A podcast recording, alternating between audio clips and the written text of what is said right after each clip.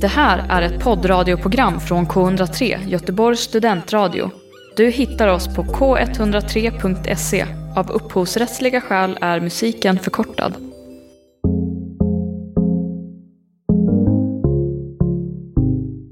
Hej och välkomna till Lusternas trädgård, en podd på K103 Göteborgs studentradio med mig Alva Rosengren.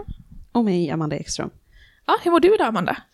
Eh, Jag mår bra. Jag vaknade ganska nyss för typ en timme sedan. Mm. Klockan är tre på eftermiddagen. Ja, nej, nej, men jag tog en tupplur. var ta det en sen kväll. Nej, men ehm, jag tog en tupplur och så Ja. var jag lite så här lost typ. Mm. Så för middag det lunch. Exakt. Ja. Lunch, tupplur som ett litet, litet barn. Mm. Men det är bra med mig. Det, jag var på Ikea igår. Ja, hittade du någonting? Alltså det jag ville var, och det jag har påbörjat, är att jag ville ha en sänghimmel. Aha. Mm. Så då tänkte jag att jag skulle köpa, dels, först hade jag tänkt att jag skulle åka till en vanlig tygaffär och typ köpa så här tyll Mm. eller något. Men jag, jag, det, vad jag kunde se på hemsidan så verkar det inte som att de skulle ha tyll och det tyckte jag lät helt Nej. sjukt. Ja. För det känns som ett väldigt, Men är inte det ett ganska dyrt tyg? Eller? men det är billigt tyg. Är det? Eller jag vet inte. Men så åkte jag till Ikea i alla fall och skulle köpa några gardiner. Då köpte jag det. Och så har jag köpt eh, sån här tejp som är dubbelhäftande på Clas Ja. Ohlson. Och eh, satt upp den i taket. Men när du köpte på Ikea, köpte du tyg då? Eller köpte du bara en riktig liksom? En gardin. En gardin? Mm. Förlåt, jag... Eller två gardiner. Nej men för jag vill inte ha en sån här rund grej, för jag tycker det ser för barnsligt ut. Ja, ja, ja. Mm. Men en sån hade jag i alla fall när jag var barn. Eh, Så det är lite så här healing your inner child. ja det är det, det är eller? supermysigt. Mm. Men det kan jag tänka mig att det är väldigt mysigt så här. Jag har aldrig haft det. Så Nej. Att, eh, Nej men det är jättetrevligt. men det är lite nästan som att sova i en våningssäng typ. Mm, Med så här, sån våningssäng med sån här gardin framför som man kan dra för. precis. Ja.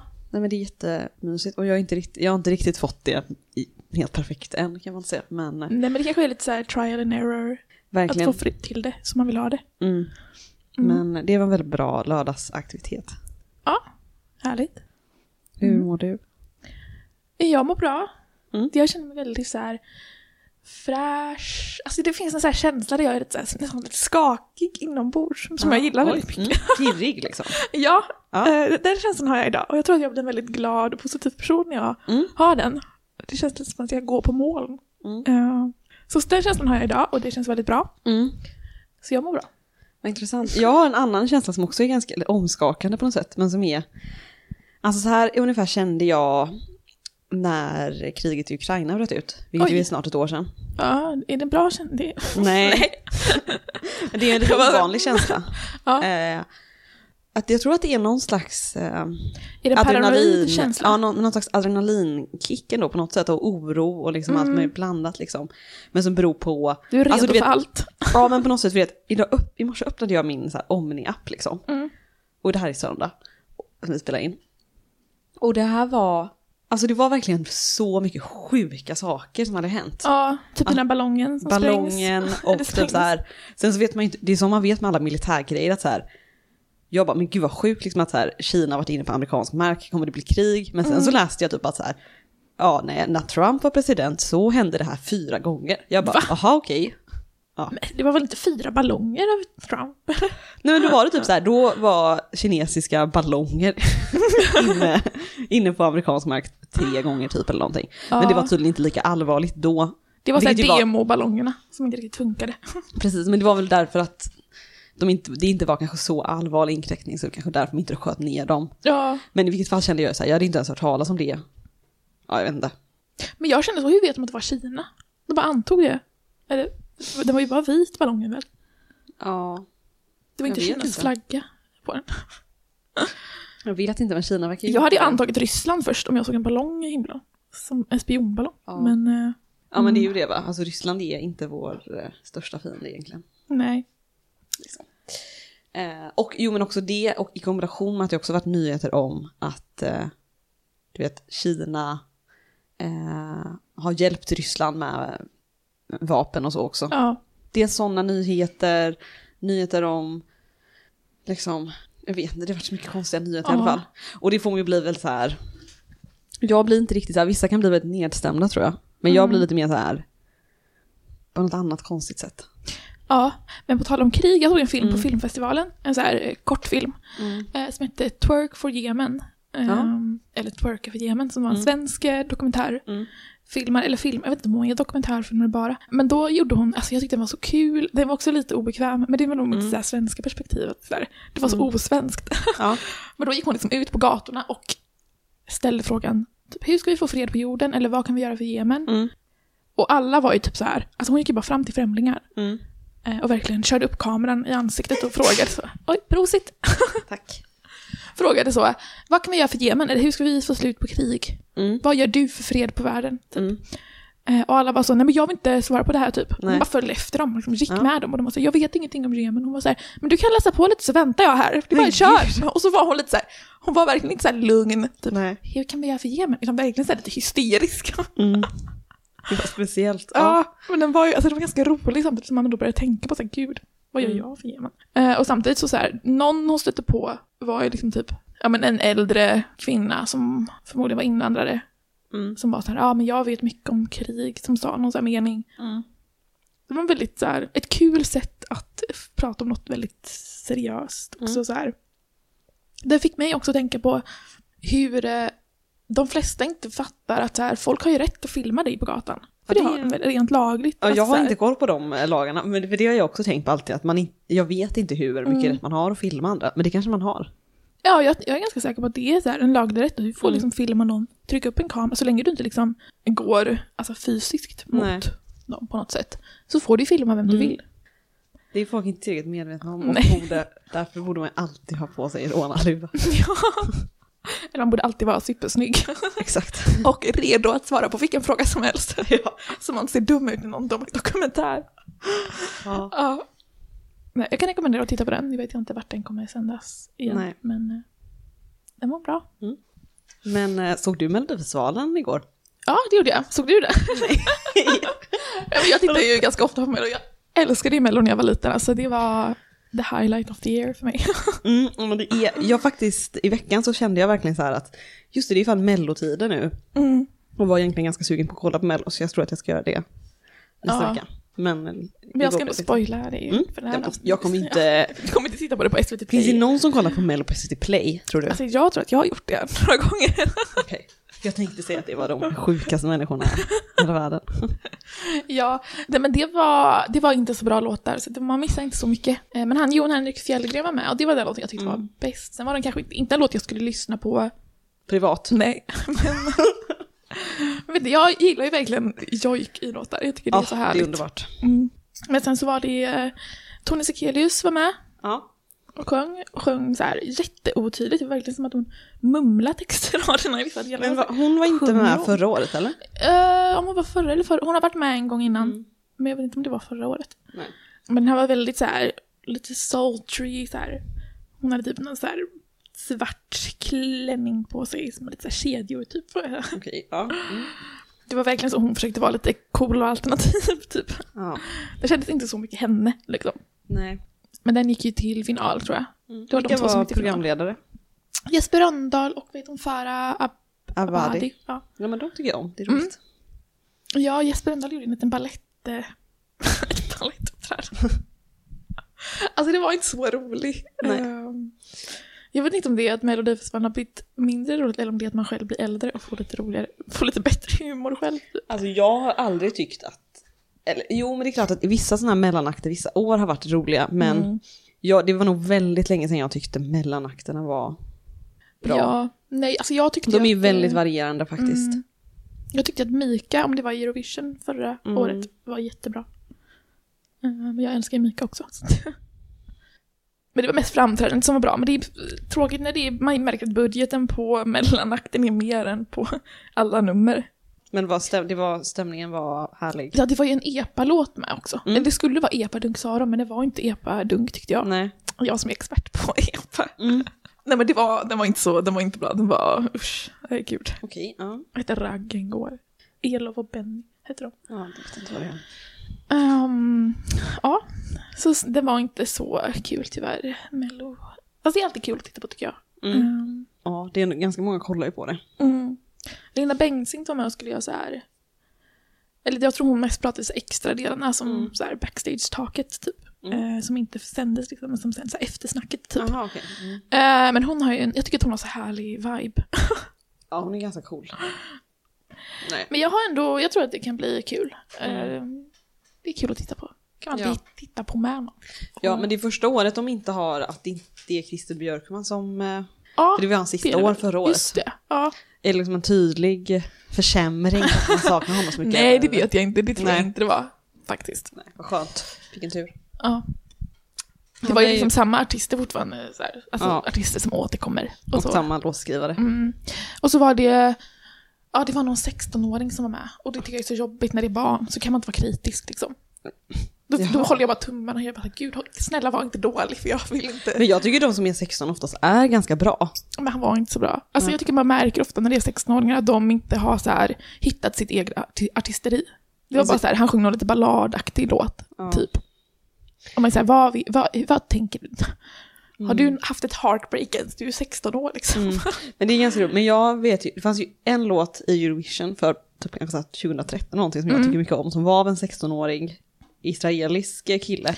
Ja, Som hette Golden Boy. Jaha. Och den tyckte jag var så rolig. Alltså jag tycker den är bra, catchy och väldigt så rolig och passar också en 16-åring. mm. För den är ju typ så här, han är typ lite dumpad av sin första flickvän eller någonting. och så är han typ så här, sjunger han liksom om att han är så ledsen men att han är en golden boy. inte. Den är ganska rolig tycker jag. Men den passar ju en Ja. 16-åring. Ja, det finns en annan en låt, men han var ändå typ 18 eller 19 när han tävlade. Jag tror han tävlade för Bel- Belgien för några år sedan typ. Mm. Eh, alltså för ganska många år sedan. Men han har jag fortsatt lyssna på, alltså jag lyssnar på honom än idag. Eh, som Mm. heter Loic Notet. Alltså, fantastisk person. Lyssna på den om ni inte har gjort det. Ja. Lyssna på honom. Men ja, tyvärr inte så mycket att säga, förutom att det var något mediokert.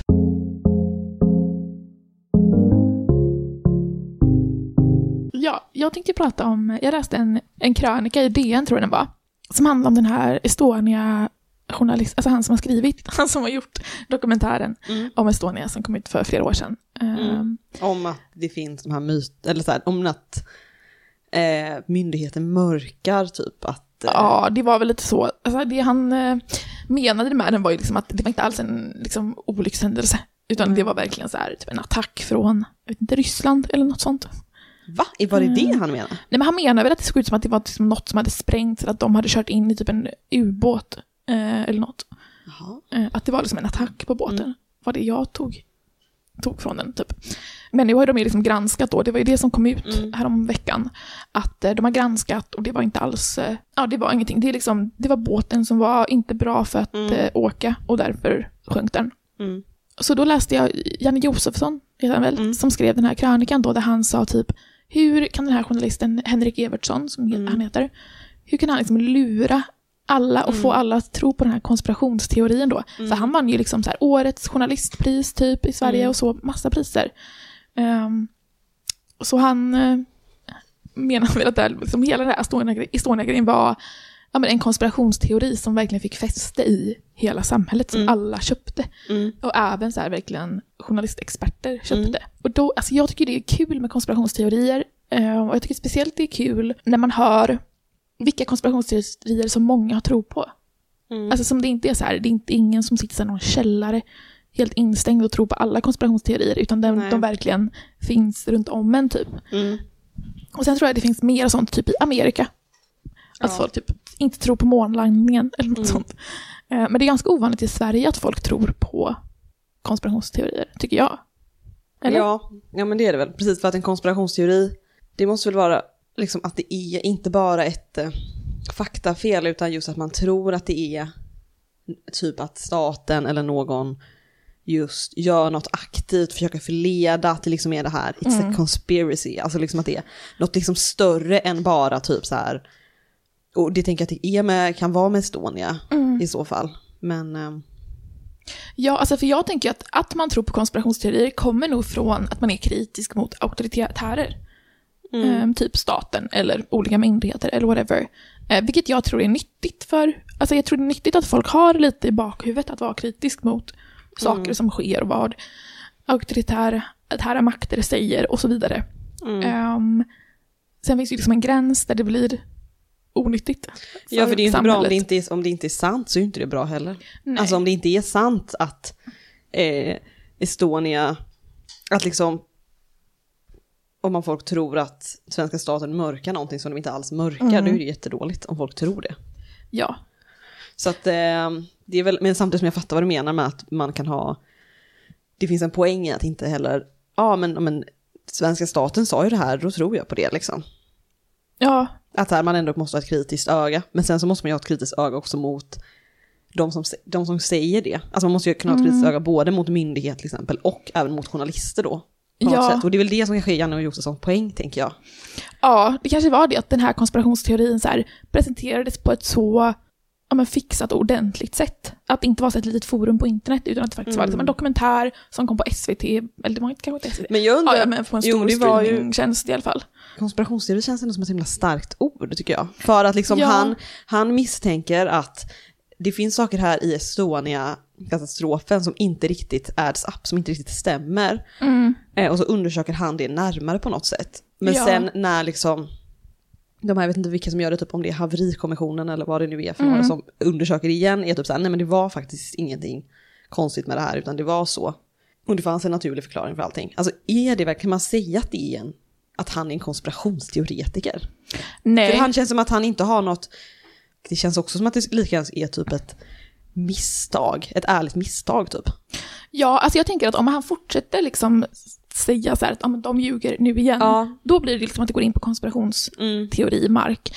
Eh, men grejen med det tidigare var ju att liksom båten Estonia låg ju kvar på botten. De hade ju inte gått ner och kollat Nej. och de hade dessutom gjort den här gravfriden på det. Det. Att man inte fick gå ner och kolla. Och då tycker jag att det är liksom ett journalistiskt ansvar att försöka hitta det. Det är ju liksom det. Alltså journalister, i, speciellt i västvärlden, lever ju, eller arbetar utifrån att man har ett ansvar att granska, eh, granska saker som, ja, men som staten eller som eh, makthavare försöker göm, gömma.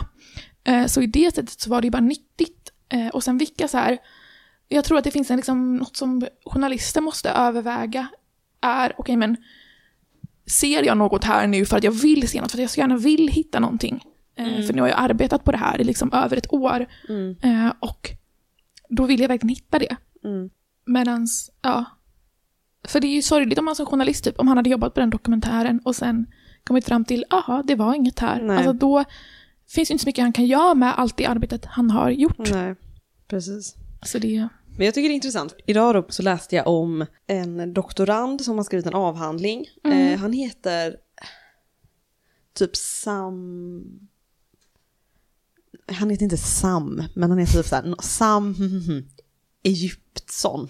Det är väldigt roligt. För att han, han kommer från Egypten då och så flyttade han till Sverige när han var typ 30 eller någonting. har han valt det namnet själv? Han har valde det namnet själv. Jaha. Mm. För att liksom dels för att han kommer från Egypten och blir det här med att han heter Egyptsson är liksom som en så här, ja men så heter man ju i Sverige liksom, han heter Mm. Ja, ja. Svensson.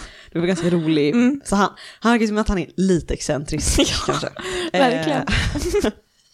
Eh, eh, men den här Egyptsson i alla fall, han, på fredag så ska han eh, disputera sin avhandling eh, som handlar om eh, att han menar att Muslimska brödraskapet, eh, som ju har sin grund i Egypten och är liksom en ganska auktoritär eh, organisation.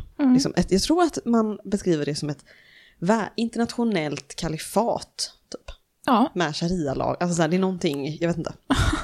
eh, alltså de beskriver det som ganska, det är inte typ, organisationen är inte typ terroriststämplad av Säpo, men de är väldigt negativa till eh, Ja. Muslimska brödraskapet då. Och han menar att den här avhandlingen så har han gjort, som är gjord inom typ teologiområdet, men då har han i alla fall gör, har han tesen att Muslimska brödraskapet har infiltrerat eh, Sverige och flera eh, organisationer och eh, skolor och att de finns då i något som heter eh, Islamska föreningen eller någonting. Att de, den föreningen ska ha blivit väldigt påverkad av och typ vara en filial egentligen till den här ja. Och att de då har infiltrerat för att sprida typ extremistiska Mm, åsikter. exakt, eller? Ja. precis. Liksom antidemokratiska och islamistiska åsikter. Eh, Så det är en avhandling då liksom på Lunds universitet. Mm. Eh, Men så har kommit jättemycket personer som till exempel omnämns i den här avhandlingen. För han har gjort ganska mycket, Mm. typ, kartlagt liksom, nätverk eh, ganska mycket. Att typ, Ja. så här, den här personen har haft kontakt med den här personen här igenom och nu är den där, typ så. Mm. Och då har det kommit jättemånga som varit, eller jättemånga, men en del som är så här, det här är bara antimuslimsk, eh, det är liksom antimuslimska konspirations, ja. konspirationsteorier just som är eh, för det är ju verkligen konspirationsteori att typ prata om att så här, den här gruppen har infiltrerat. Det kan man verkligen Ja. koppla till så här att folk kan ha sagt om judarna liksom på 30-talet att så här, det är infiltration, Ja, ja. en Mm, konspiration liksom. Och, så, och då är det så, verkligen så himla svårt känner jag som läsare att veta vad man ska lita på. Mm. För det finns flera som säger typ så här, det finns vissa faktafel. Och han har varit typ så okej men det här är sant, det här är faktafel, men det är bara några små missar. Jag är Mm. en, en människa liksom, men huvudtesen stämmer. Ja. Så att, eh, alltså just det här med när diskussionen är om någonting är en konspirationsteori, om någon är helt eh, fel ute liksom. Alltså det är väldigt svårt ja, att veta. Men det är lite den känslan jag fick, eh, kanske inte helt kopplat, men lite kopplat den här som handlar om, eh, det var ju det här Socialdemokraterna i Botkyrka, Mm, jag tänkte faktiskt på det också. Arbetsförmedlingen. Mm. Och då var det ju ja, men, fritidsgårdar och så som skulle stänga ner för att det var liksom mycket kriminella personer som var där och typ Mm. rekryterade barn Mm. eh, genom dem. Eh, och då hade det gått till liksom en punkt där Socialdemokraterna, som styr där då, eh, var liksom, vi kan inte hantera det här längre så vi måste stänga ner alla de här fritidsgårdarna. Och sen då hon som hade gjort det här valet, eh, när det skulle röstas om hon skulle få vara kvar eller inte, att då Mm. det kom massa personer som var så här, nya medlemmar i Socialdemokraterna Mm. och röstade som gjorde att hon då fick avsättas. Mm. Och hela så här, teorin då, det som kom fram, Mm. eh, var ju att, att det var folk som, som hade varit de här kriminella personerna som Mm. var på fritidsgårdarna som hade kommit dit och gått med. Och att det här då var väldigt många eh, kriminella personer som var där och Ja men att de genomförde en liksom, kupp på något sätt Exakt, och korruption ja. liksom. Ja. Eh, och det kan man inte... Alltså politiker har ingen rätt så här, när folk går med och blir medlemmar att säga ja, att bakgrundschecka folk. Och så här, ja du är kriminell, du får inte gå med. Så får man inte göra som Nej. ett politiskt eh, parti. Så frågan är, jag vet inte om det är sant eller så här. Och även Nej. om, jag tänker så här, även om de kan bevisa att den här personen som var med och gick med hade kanske blivit dömd för grovt vapenbrott eller rån eller whatever. Eh, då kan man väl inte bevi- alltså, så här, säga att har du blivit dömd för det får du inte vara med. Nej men för här. det var ju samma sak där just att typ så här, dagen efter, först läste man den nyheten och sen dagen efter var det typ så här, nej det här stämmer inte liksom. Mm. Ja men det är svårt att veta liksom vad man ska Mm. tro på. Ja, ja men Mm. där tyckte jag det var väldigt svårt att bedöma vad man ska tänka. Speciellt när man inte är från Botkyrka eller liksom är där på plats och kan se. Ja men det är ju Mm. verkligen så intressant just det, för det är nog många som inte tänker på, men just med demokratin, att den är ju väldigt sårbar just för att demokratin fin- i Sverige är ju på så många ställen och kan vara på så lo- Mm. lokal nivå. Ja, Och att man har så dålig koll ändå på lokalpolitiker, att här, och, och vad de har för kopplingar liksom. mm, exakt. Ja. Och det kan ju verkligen vara sånt som just förstör demokratin inifrån. För att det Mm. låter ju så här, det är ju väldigt, väldigt allvarligt om det är så att gängkriminella påverkar politiken Mm. inifrån. Ja, för även, det- om, även om vi säger att det inte var så i detta fallet så ser man ju när man bara tittar på det att ja, men det finns ju verkligen den möjligheten. Ja, och samma sak med just när man säger att gängkriminella börjar använda mer, liksom utnyttja olika typer av eh, sjukförsäkringar och liksom Mm. göra mer i takt med att de blir mer, ja men blir, blir, blir större och kanske smartare på något sätt och använder Mm. liksom det svenska Börja arbeta på systemet, andra liksom. sätt. Ja. det är ju väldigt eh, eh, allvarligt liksom, så att på ett, det vore väl bra om det inte var så. Nej, exakt. Men eh, ja, det är bara så himla konstigt just när man inte vet vad man ska tycka liksom. Ja. Alltså om man läser någonting och bara typ så här, okej det här låter väl ganska vettigt och typ så här. Mm. Och sen säger någon att det här är en konspirationsteori. Man bara Ja. okej, jaha, liksom. Ja. Och det är inte som att man läser något på något typ så här, som att jag sitter på Flashback och läser någonting då, utan det är ju, det är... om det är typ en avhandling på Lunds universitet typ. Ja. Alltså, ja. mm.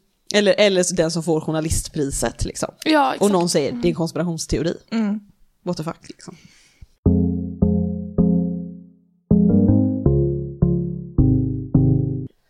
Jag har ju också tittat på den här Andrew Tate-dokumentären. Eh, som Mm. är en Vice-dokumentär från början, men som finns på SVT. Mm. Ehm, där det är typ en Vice-journalist som så här följer Andrew Tate. ehm, och får verkligen komma in så här, i hans hus i Rumänien och Mm. vara med på en av hans här, kurser, för han har ju något sånt här ja, men, online-universitet. Mm, berätta vem han är. Ja, och han är ju, alltså Andrew Tate är ju någon så här, ja men lite mans... eh, Han är ju med i den här manssfären typ. Mm. Eh, och pratar mycket om att så här, män ska vara starka och stora och, och han har ju varit så här, han blev ju känd genom att han var kickboxare typ tror jag. Mm. Och, ehm, och vann ganska mycket priser och så där i. Mm. Ehm, men han är verkligen en, så här, en personlighet, eh, typ i den här dokumentären. När journalisten kommer hem till honom så har han så ett stort svärd som ligger på typ soffbordet. Ja. Eh, och så tar han upp det och när journalisten frågar så här, varför, varför har du ett svärd här? Mm. Och han sa, alla män borde ha ett svärd, för det är då man visar sin makt. Och till exempel om du är gift med en kvinna och eh, hon säger, jag vill inte laga mat idag, så tar du upp svärdet och då kan inte hon säga nej till dig. Och han var så här, okej, vilken Ja. hälsosam relation. Mm. Men sen efter den här dokumentären då, för det här var liksom innan han verkligen hamnade i stormvädret, när, han var ju liksom väldigt eh, kontroversiell innan också, Mm. men nu har han ju blivit gripen och är misstänkt för trafficking eh, och Mm. våldtäkt. Mm. Och den här journalisten pratar också om, hittar också så kvinnor som kände Andrew Tate för några år sedan, eh, där de kvinnorna säger så här, "Ja, men vi anmälde ju honom Mm. för våldtäkt. Eh, och det är mycket så här att han typ manipulerar kvinnor genom att han blir tillsammans med dem eh, och sen får de börja med cam, Mm. alltså porr och, eh, och han tar alla pengar. Mm. Och så har han liksom massa tjejer som gör det för honom. Mm. Och i de här relationerna, även om de är, han är tillsammans med dem, så får han liksom ha hur många som helst. Och de är hans Mm. flickvänner. Men i alla fall i den här dokumentären så ser man ju liksom när de här männen då som har anmält sig till hans kurs kommer dit och de betalar ju alltså, svin mycket pengar för det här. Jag tror det var Mm. liksom flera tusen dollar eh, som Mm. en kurs kostade.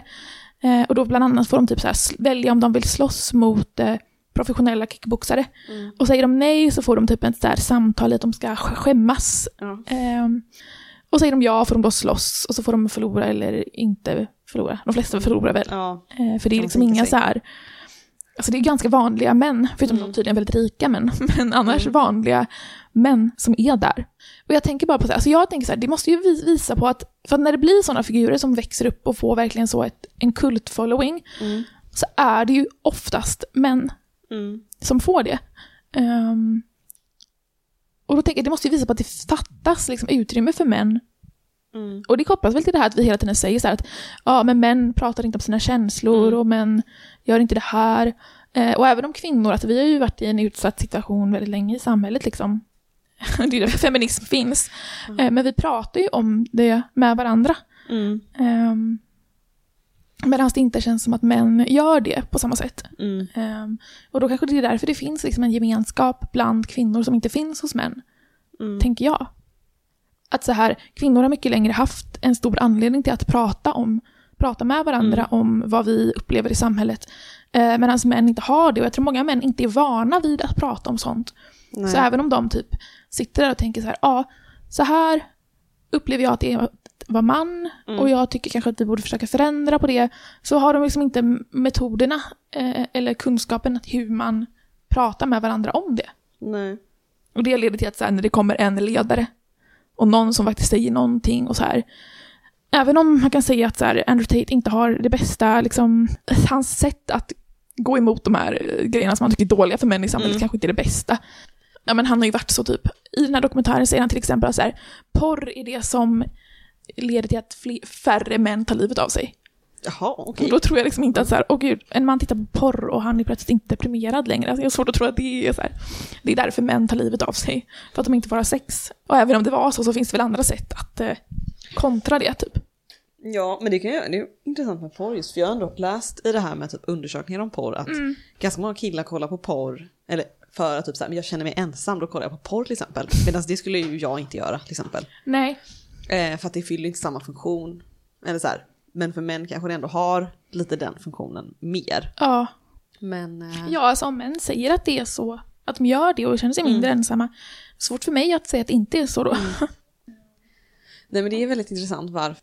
Ja som du säger att det borde finnas liksom en stor lucka på något sätt i, Mm. i vad att män efter söker en sån här ledare liksom på något sätt. Det känns också som att det finns fler män som kan bli så här helt så här, okej men nu har jag den här mannen som jag får, typ med Jordan Peterson eller Andrew Tate eller så här, som verkligen har en person, en lära som de följer fullt ut och bara så här, det här är svaret liksom, den här mannen har Ja. svaret.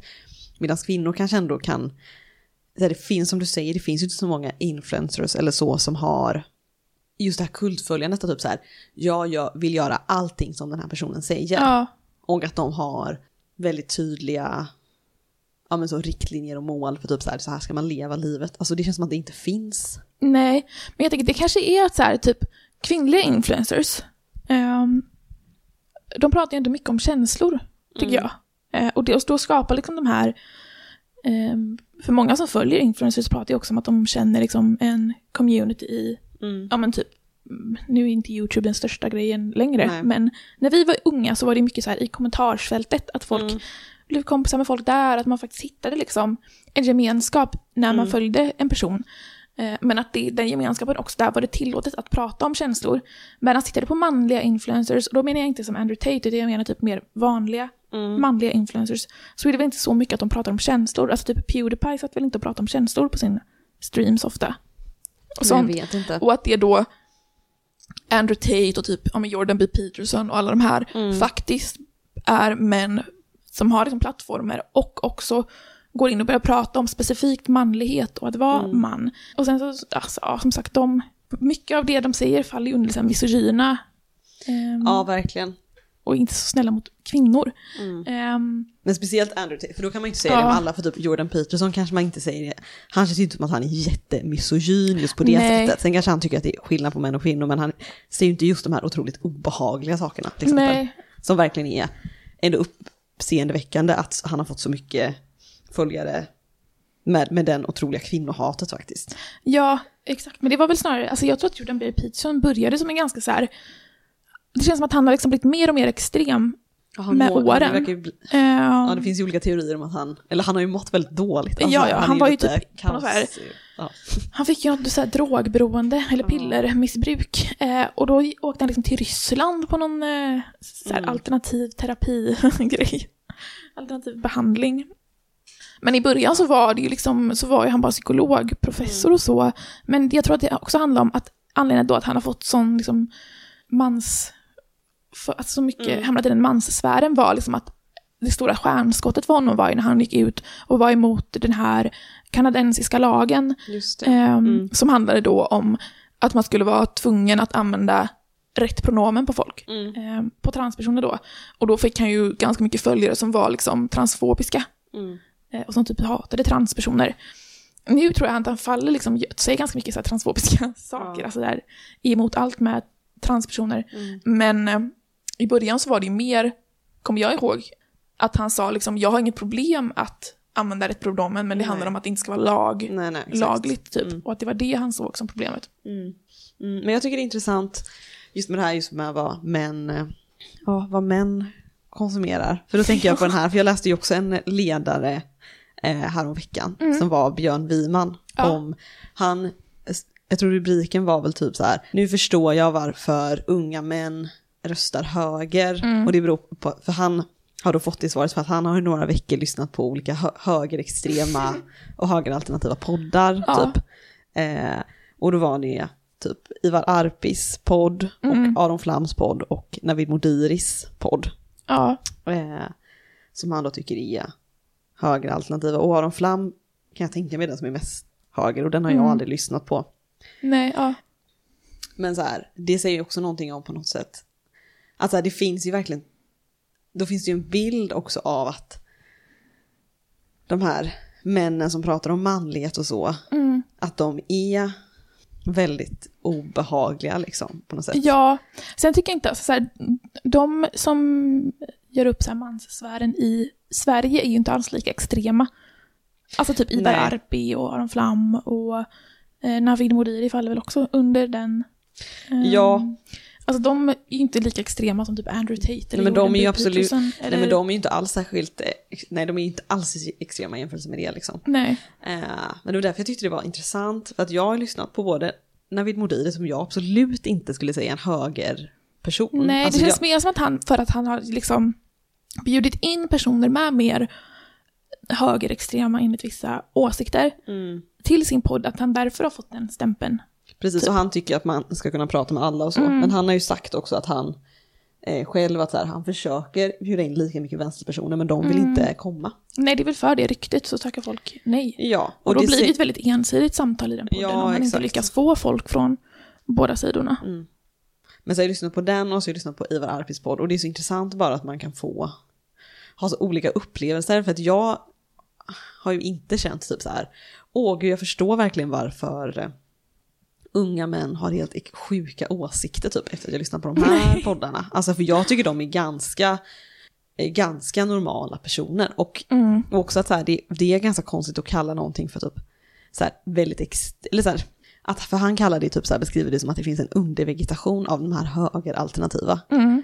Men jag tänker typ så här, Ivar Arpi, alltså hur kan man säga att han är en, i undervegetation? Nej, när han ja. är med i liksom tv hela tiden och Ja, är jättevanlig debattör. det är liksom inte så mycket med subkultur snarare, för Nej. att de får ju liksom plattformar. eh, Ja. Och får möjlighet, alltså bjuds in i mainstream media också. Precis. Så, Ehm, nej, men... eh, ja, men det är också intressant att man tänker att... Alltså man vill förklara det här varför killar är mer höger, unga män liksom. mm. Alltså man tänker att det beror på att de lyssnar på de här influencerserna.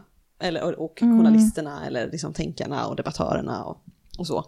Men det känns som att du- det är så för- förminskande nog mot personer att man inte tänker att så här man tänker att om någon säger så här är det, då börjar man tro det. Det är väl snarare så här att Ja. om man tycker att den här personen resonerar med mig, eh, då söker Mm. man sig till mer av vad den har att säga. Liksom så här, det är inte Ja. att man bara typ så här, ja nu vill jag höra vad, vad tycker någon man om det här? Typ så här, ja men lyssnar jag på vad Ivar Arpi säger och så här, säger han det, så håller jag väl med typ. Ja, det kan väl snarare vara så att de, om man då tänker mer så, typ har mer de åsikter, alltså mer högeråsikter, typ. Eller konservativa eller- åsikter liksom. Ja, eller från början så här, lyssna på någonting av Ivar Arpi och tycker att, alltså håller med om det. Eh, och att man då börjar lyssna på hans eh, podd och att det är därför den har växt fram. Mm. Eh, och att liksom anledningen till att män röstar höger mer och också att sådana poddar växer och blir så stora. Det måste ju finnas någon annan anledning som ligger, alltså grundläggande Ja, det anledning känns som att det är från ett symptom, eller så här, det är Ja. liksom en, det är inte det som är förklaringen. Nej, exakt. Det är ju Att så här, himla dumt. poddarnas framväxt är ett resultat av samma sak som att fler män Mm. röstar höger, men vad det är, det vet inte jag. Men, Nej. men jag tror liksom inte att poddarna är förklaringen till det. Nej. Nej, det tror inte jag heller liksom. Det är nog typ att överskaff, Mm. överskatta hur bra opinionsbildning kan funka typ så här. Ja, Alltså, sen så tror jag det finns ju någon poäng i det här typ att med sociala medier och algoritmer, att så här, man börjar titta på något och sen så mm.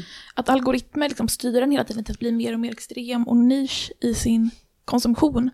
Och att det kan leda till att man så här blir mer extrem. absolut. För att man dras in i den här bubblan eh, där algoritmerna inte visar någonting annat än det här. Nej, och jag tycker också måste säga en sak om algoritmerna. Nu pratar jag om Instagram och Mm. YouTube till exempel.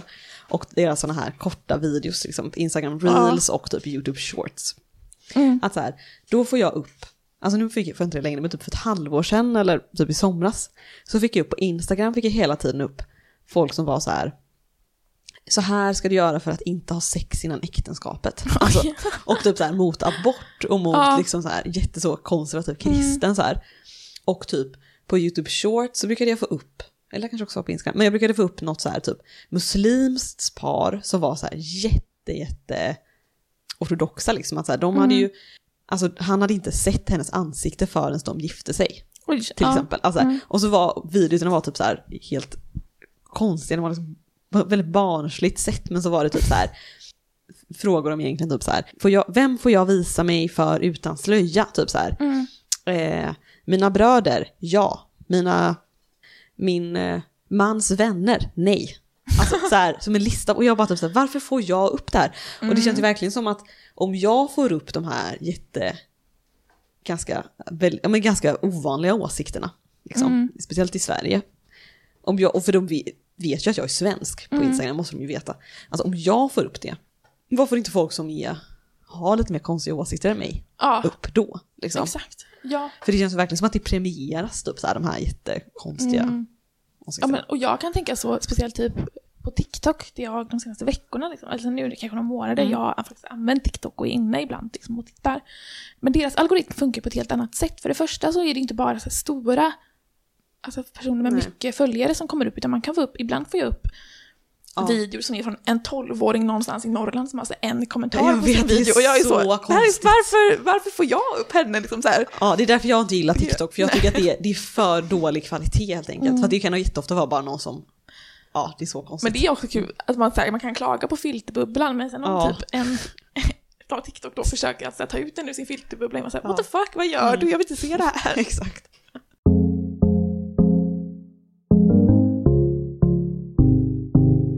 Du har lyssnat på Lustarnas trädgård, en podd på K103 Göteborgs studentradio. Eh, Det var allt för oss den här veckan, men vi är tillbaka om två veckor. Hej då! Du har hört en poddradioversion av ett program från K103. Alla våra program hittar du på k103.se. Följ oss gärna på Facebook eller på Instagram. Vi hörs!